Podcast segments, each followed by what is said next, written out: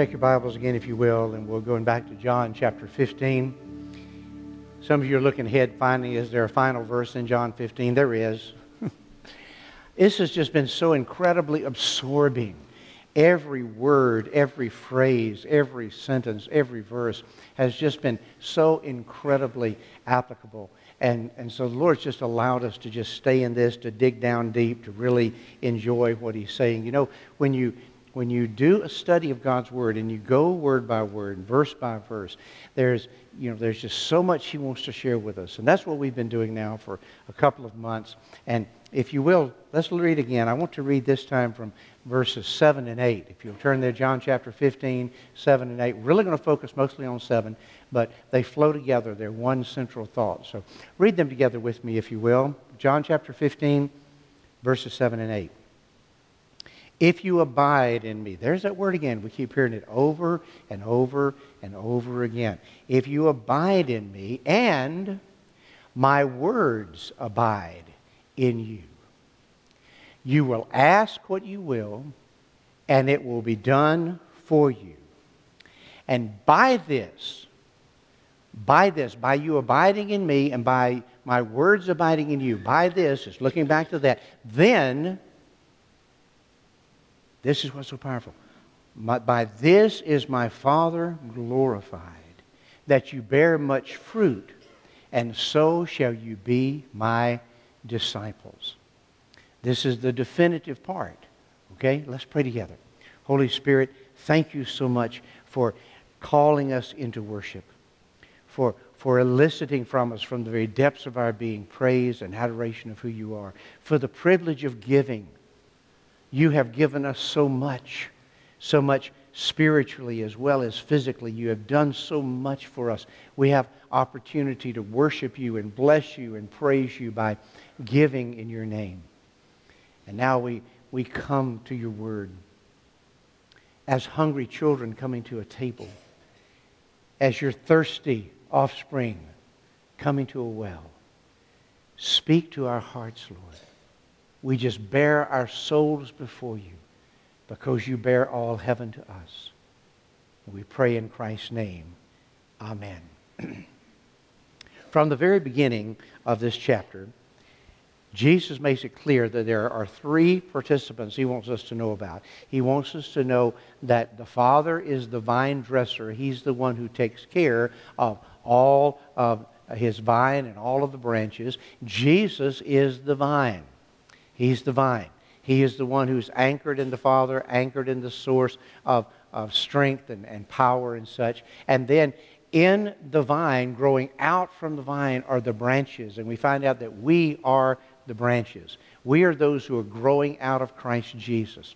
And we've learned that our responsibility is not so much in bearing fruit, that's God's responsibility. Our responsibility is abiding in the vine staying in close, life giving union with the vine. That's what we're called to do. That's our responsibility. That's where God's got us.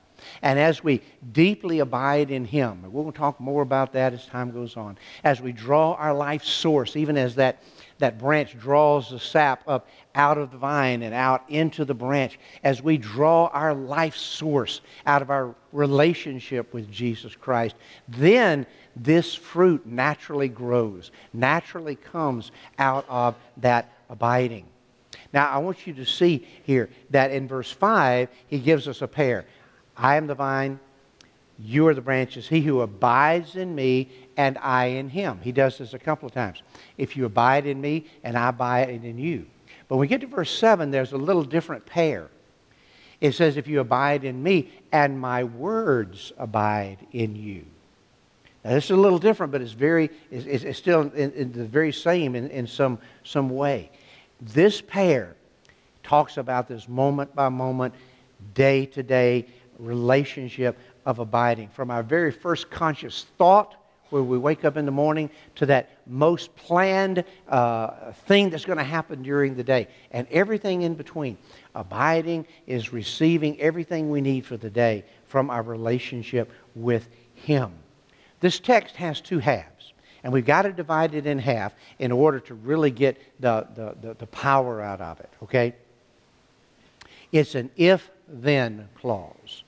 If this happens, then this will happen. And here's the if in. That's the first part. If you abide in me, and if my words abide in you, that's the first part. That's the conditional part. Okay. These two things have to happen for, for this to happen. If you're abiding in me, and if my words are abiding in you, then you can ask what you will, and it will be done for you. It's a done deal. That's the if then. So let's take it apart. Let's talk about the first part of the verse, the if part, and then we'll talk about the then part. First of all, it says, if you abide in me. Now, we spent a lot of time on this, and yet I know it's something that may be a little bit complex. It's very, very simple, but at the same time, it's very complex. I had somebody ask me during our fellowship time, Brother Fred, I'm still struggling to understand what this abiding means. What does that look like? Because we've got to somehow uh, visualize it for us to really be able to get a grasp of what this is talking about. One way to look at it is, is abiding, just like Jesus said, the branch abides in the vine. It's, it's in life giving contact with the vine. Apart from the vine, the branch just withers and dies. So we have to draw our life essence, our life source, our ability to get up and just move forward out of our relationship with Jesus Christ. So to abide simply means that, to draw your life source from the vine from Jesus Christ. That's, that's, that's what it means. What does that look like? It, it looks very much, and, and again, I'm doing a little reviewing right here. It looks very much like every moment we're aware that we're in Him and He's in us. We're aware as we're, we're walking and getting our exercise that He's in Him and in us and we're in Him. When we're having our breakfast, when we're doing our devotions, when we're going off to work, when we're having that interview, when we're taking that test, it is an awareness that there's a spiritual dimension going on in my life. I am in Christ and Christ is in me. And that causes things to happen. Here in this verse, he takes that a little step further, and this is where we need to go today. If you're abiding in me, and then he changes the second part, and my words are abiding in you. Okay, let's stop for a minute. What does that mean? What does that mean for his words to abide in us? Okay, that means, first of all, we've got to become very much aware of His Word. We've got to become very much aware of our Bible. Folks, listen to me very carefully. Do not try to divorce yourself being in Christ from you being in His Word. If you're not in His Word, you're going to be weak and anemic. You're not going to know Him in the fullness of the way He wants you to know Him. Do not take any substitute for being in the Word of God. You need time every day to open your Bible, to read that Word, to take time to study it, to memorize it, to apply it. What is this? How does this relate to me? Because here's what you're doing. So intricately is Christ and His Word connected that when you read His Word, you're hearing His voice you're experiencing being with Him. And not only is He living in you, all of a sudden, that living in you is beginning to take on a voice, it's beginning to have actual words to it. And that word is literally giving you life and direction and power and strength and ability. Let me share a little quote with you. Letting the words of Jesus Christ abide in us means letting Jesus abide in us, speaking his words and thoughts into our minds and spirits. It means we welcome Jesus into our lives and make room for him to live, not as a silent guest with no opinions or commands, but as an authoritative guest whose opinions matter more than anyone else's, and whose commands are ours to follow. Do you get that? That's a big, big difference. Christ, when He comes in, let me tell you something. When we make room for Christ in our lives, and we begin to open the Word of God, then what we find is as He abides, His views abide in us. As He abides, His priorities abides in us. As he abides, his promises abides in us. As he abides, his power abides in us. As he abides, his commandments abide in us. In short, when Christ abides in us, his words abide in us. He did not come into your life just to save you, but to mold you and make you the man or woman of faith that he's calling forth for you to be. And how does he do that? He does that by his word. You need to spend time in your Bible. Okay, you, you can have a good devotional guide to go along with you. You can have some great commentaries if you want to. These are wonderful, and I encourage you along those lines, but make no substitute for the Word of God itself. And see, what happens is when the Word begins to abide in us, we're drawing strength. We're drawing power. We're drawing encouragement. We're drawing information and direction. All of these things because Christ is living in me speaking. Christ is living me talking and giving me direction because he's abiding in me and his words are abiding here. You see? This is imperative. So here's a question How am I drawing my life source right out of the Word of God? How, how is my life being impacted by me spending time in the Word? How is my attitudes different now than before I started reading the Word? Because you see, if we're abiding in Him and His words are abiding in us, attitudes, actions, opinions change. Why? Because He's in us and He's not silent. He's speaking powerfully right through His Word. So here's, the, here's this side of the equation. If you're abiding in me, and if my words are abiding in you, then we get the other side of the equation. Then you ask what you will, and it shall be done unto you. Let's camp out there just for a little bit. Let me tell you, first of all, this is not a blank check for you to fill in anything that you want. Be careful that you don't wrench a text out of its context. Don't take a scripture out of all of the things that are written around it. You will misunderstand it, you will misapply it, and it will not work for you.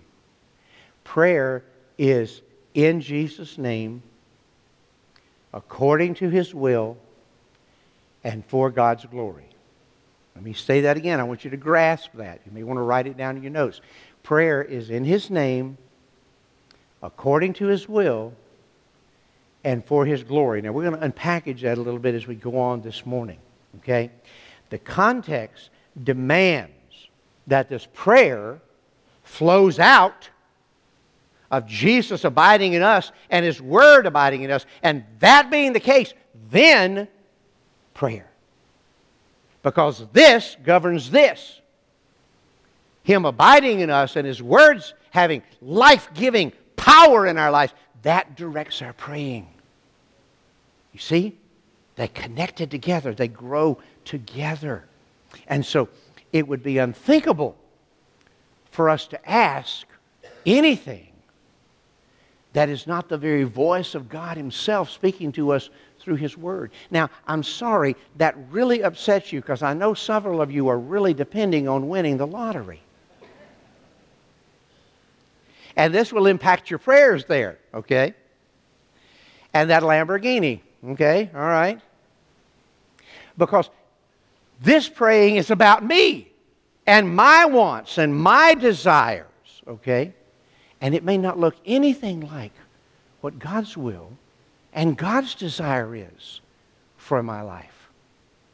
This is totally, totally different. It concerns me again when people start taking passages of Scripture out of their context probably one that gets abused more than any is, is uh, philippians 4.13 i can do all things through christ who strengthens me Now, I love that verse. I depend on that verse. I have prayed that verse, benefited from that verse over and over again. But listen to me. That's not a blank check. Because some of us will take that passage and will try to use that to force God to answer our prayer and give us the strength that we need. That's not prayer. When you stop and go back to the context of that verse, what's Paul saying? What is he experiencing? He says, Look, I know how to be abased. That means humiliated, put down. I know how to be abased, and I know how to abound. Everything and in all things I've learned to be full and also to be hungry, both to abound and to suffer need. I can do all things through Christ who strengthens me. What is he saying? That's not, that's not saying I can get God to do my bidding. It's as I am following him, even when I'm suffering, even when I am being abused, I am strengthened because I'm just where God wants me to be. I'm in His will. And His will is not comfortable right now. I'm not getting all my wants. But God is there to supply my every need. You see, don't, don't snatch that out of its context. And the same is true with this passage right here. Don't get the, I can ask whatever I will and God will do that for me. No, no, a thousand times no. But if He's abiding in me, and His Word is abiding in me, and I'm drawing my life source, my essence, my ability, everything that is me out of the source that is Jesus Christ, then an amazing thing happens. My natural will gets subjected to His, and His desire is more important than mine. my needs suddenly take on a whole different perspective. And they're so much less than the needs that He brings to the table for me. This is not a blank check, folks. This is an if then promise. An if then promise. When my will wants to be absolutely in keeping with His, when His desire is more important than mine because I found my life being transformed by me being in Him and His Word being in me. That changes how I pray. It becomes the filter, the lens that I have to look through in order to offer prayer up to God. So here I want you to see this is not a blank check, it's a promise. But it's an if then promise. If these things are met, then this is going to happen. Now, let's, let's unpackage that just a little bit more. The primary reason for this kind of praying is to bear fruit. Okay? Prayer is not for gratifying my own natural desires, it's for fruit bearing for the glory of God. Now that changes things entirely. That changes things entirely. That I'm not taking prayer is this, okay, me, me, my, my, I need, I want, I want, I need what? Those words can still happen. Those words can still happen. But they're subservient to God, what are your wants? What are your will? What is it that you are doing in my life or you want to do in my life? How is it you want to use me to bear fruit to bring honor and glory to yourself? Somebody's mind just got blown. I can hear it. Okay? See, we, we, we think about prayer is that we pick up the lamp and we rub it, rub it, rub it, rub it, and get God to pop out. And when He does, He gives us three wishes. No. That's not in your Bible, folks. That reminds me of a movie I've seen, but that's not in the Bible. Okay? Prayer, to have the power that God wants it to have in our lives, it comes out of us abiding in Him, His Word abiding in us. And then that prayer reflects the very will and desire of Jesus. Let me blow your mind. I'm going too say it again later, but let me go ahead and say it right now. Here's what prayer is you walk before the throne of Almighty God, and you say, God, here is what Jesus wants. And I want it to. And God looks down and says, I'm one with my son. So his will is my will. And my will is his will. And boy, it looks like you finally understand. Yes. Yes. That's prayer. That's what it means to pray in his name. That's what it means to be a prayer according to his will. That the Father is glorified by the fruit then that is borne.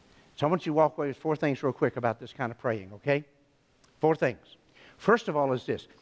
Prayer is vitally connected with fruit bearing. These two go together, all right? God designed prayer to give you and I an opportunity that His power may flow through us that we may bear fruit in our lives, and that fruit glorify God. That's what prayer is. Here, here's how it works. We're saying, God, we understand this is your will. This is the will of the Son. This is the will of the Holy Spirit. We embrace that as, my, as our will. We surrender that to you. Do what it is you want to do in my life. And when God does what he wants to do in your life, you know what's going to happen? He is going to get the glory. People are going to look out there and say, look what God did. Look what God did in that person's life. Not, not look what they did, how they lifted themselves up by their bootstraps and now they're, they're, they're successful. No. Look how God healed that broken marriage. Look how God restored that wayward husband or wayward father, and their family is one again. It's where God's the one who gets bragged on, not us. Because the fruit that restored man or that, that renewed marriage is bringing honor and glory and bragging on Jesus for what he's done, not on the people involved when you have been deeply, deeply, deeply hurt and knifed in the back by somebody. And by God's grace, you can release them from that indebtedness in forgiveness. People step back and say, Man, what a powerful, powerful man or woman that must have been.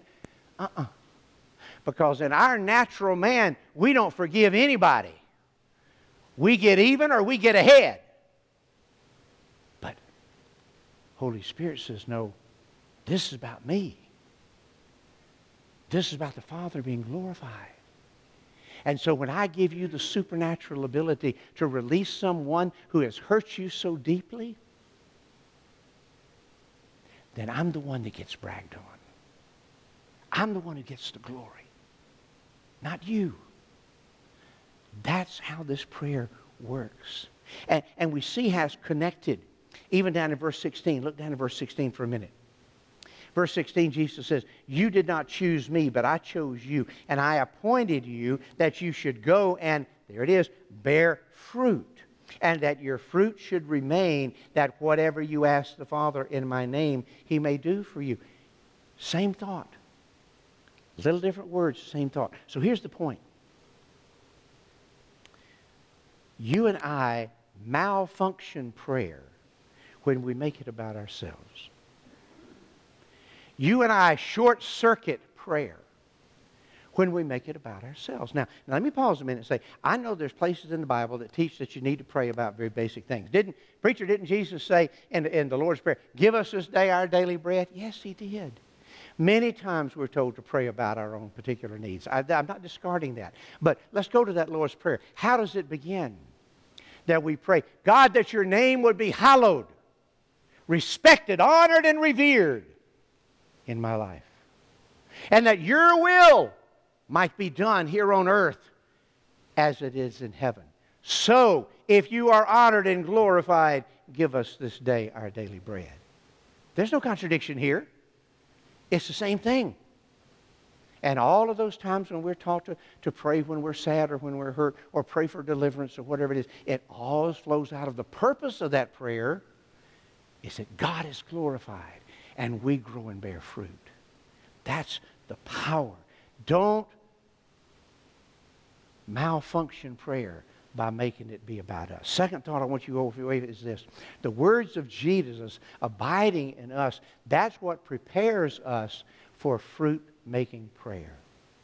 His word abiding in us prepares us for fruit bearing prayer. See, here's the major challenge that God has in my life.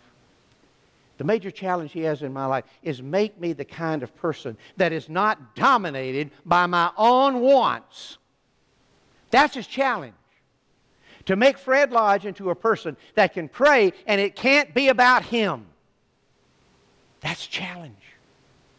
And it's a challenge for all of us. Because by nature, it's all about us. By nature, we're very selfish. If you're a totally unselfish person, I'm sorry, I'm not preaching to you, okay? But for all the rest of us, we are. And so the greatest challenge of prayer is to get me out of me and get me focused on Him and what He's about and what His will is for me. And that flows again out of getting in His Word.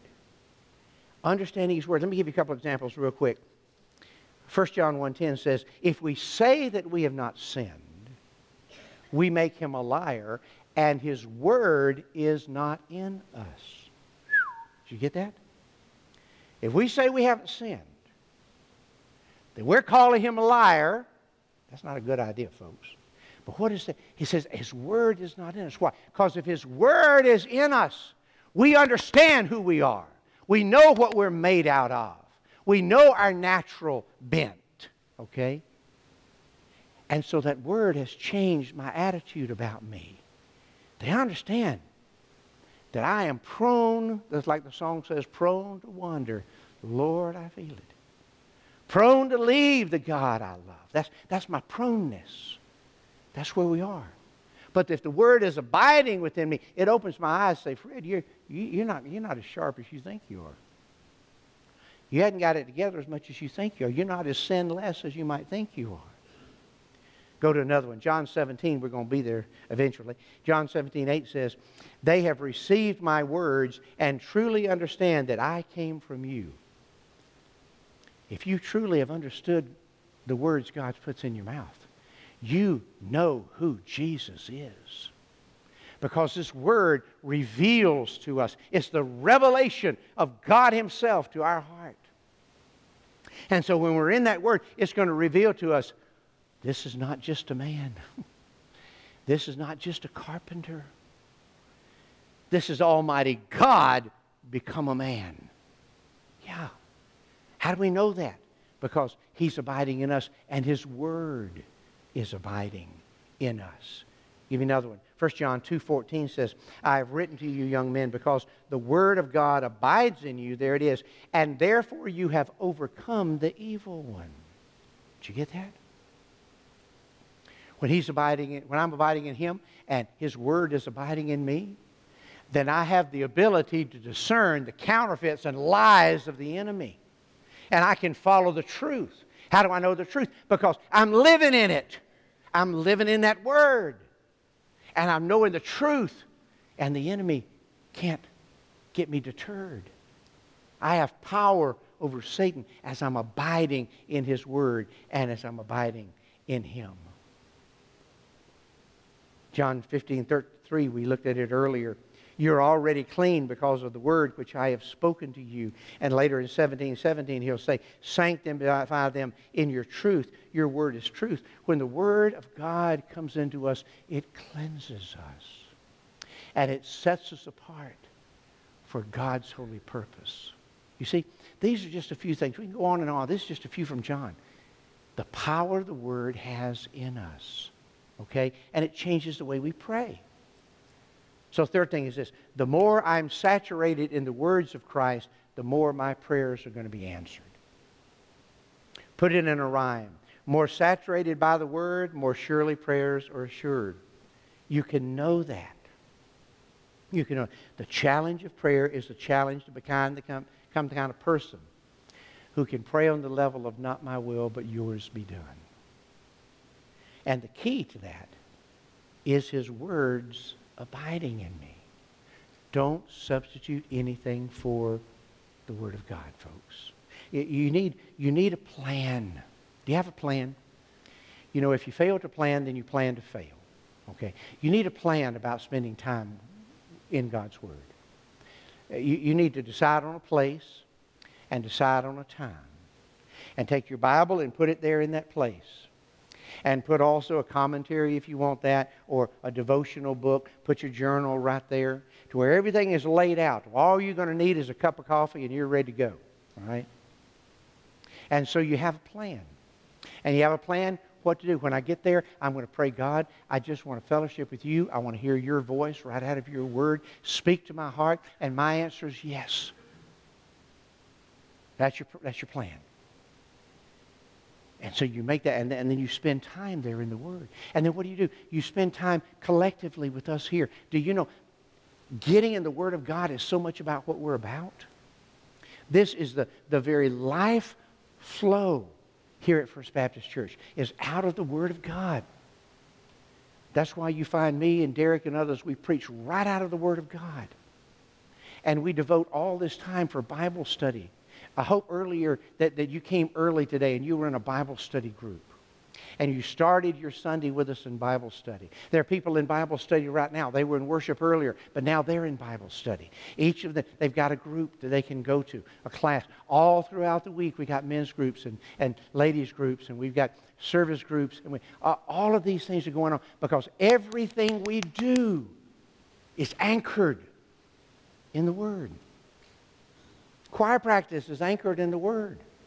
Working with children and youth is anchored in the Word. Everything we do starts and ends here. Okay? This is who we are. This is what you're a part of. So be saturated. Have a plan. Be saturated in the Word. Finally, is this prayer is not for gratifying our natural desires, but knowing and seeking His desires. This is, is, is essential. It's always been this way. Prayer in God's name according to His will and, and seeking His kingdom come. This is His desire for us. Take a minute, write this down. Write, write this, this down on your bulletin. Psalm 37 4. You don't have to turn to there right now, but Psalm 37 4. I want you to look at this a little later. But I want you to, to see is this. This didn't just start when God became a man, Jesus Christ, and began to speak. This, this started way back with the psalmist because the same God was inspiring him. Psalm 37 4 says this Delight yourself in the Lord, and he will give you the desires of your heart. Do you get that? If your delight, if your joy, if what floats your boat is God, then what does he do? My desires begin to become his desires. And his desires begin to become my desires. And the two become intricately interwoven together. This is where he wants you. That prayer is not about you, it's about him. That prayer is about him enabling you to bear fruit that will bring him glory. And again, here is prayer. You go to God and you say, Father, here is what your Son, the crucified, risen Lord of glory, Jesus Christ, here's what he's asking. And I'm asking in his name and according to his will and for your glory. And God says, Yes, absolutely. You got it. Now you understand. Starts with abiding. Brother Fred, I don't know how to even start abiding. I'm not sure I totally understand what that means. Can I tell you the first step? The first step of abiding. Because you can't take the second step or the third step until you take the first step. The first step of abiding is recognizing that you're a sinner in need of a Savior. Recognizing that you are separated by your sin from the goodness and the wonder of who Christ is. But acknowledging that God has done something to fix that. When God became the man Jesus Christ, he lived a perfect life. No sin, nothing in him at all. But then what he did is he went to the cross and he took my punishment and my shame and my sin upon himself. And when he died, he took your punishment too. And when he rose three days later, it was so he could give you his eternal life. How does that happen, Brother Fred? It happens by you just simply saying, God, I confess to you I'm a sinner in need of a Savior. I've lived life my own way. Now I want to live it your way. I dare to believe that you died to take my sins on yourself. And you rose so that I could have your life. God, come into my life right now. Come into my heart right now. Abide in me. Come live in me. Cleanse me of all of my sin. I want you to be the boss, the king, the ruler of my life. I surrender myself to you. Have you ever done that? Have you ever come to that time in your life that this is the prayer I pray to God? And this is the desire of my heart. That's how you start to abide. That's how you're saved. That's how you enter into God's family.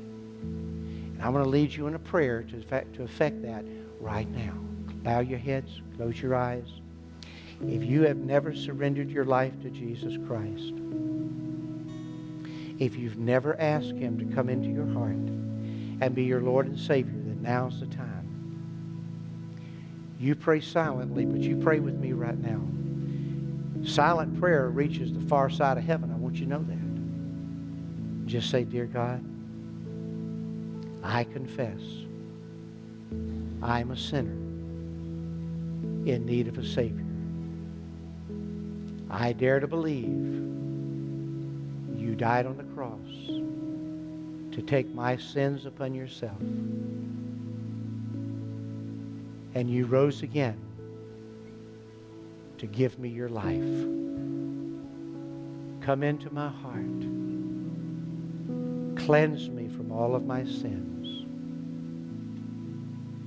Set a throne in my life to where you can be my king, my boss, my Lord, my controller. I surrender my life to you. According to the Word of God.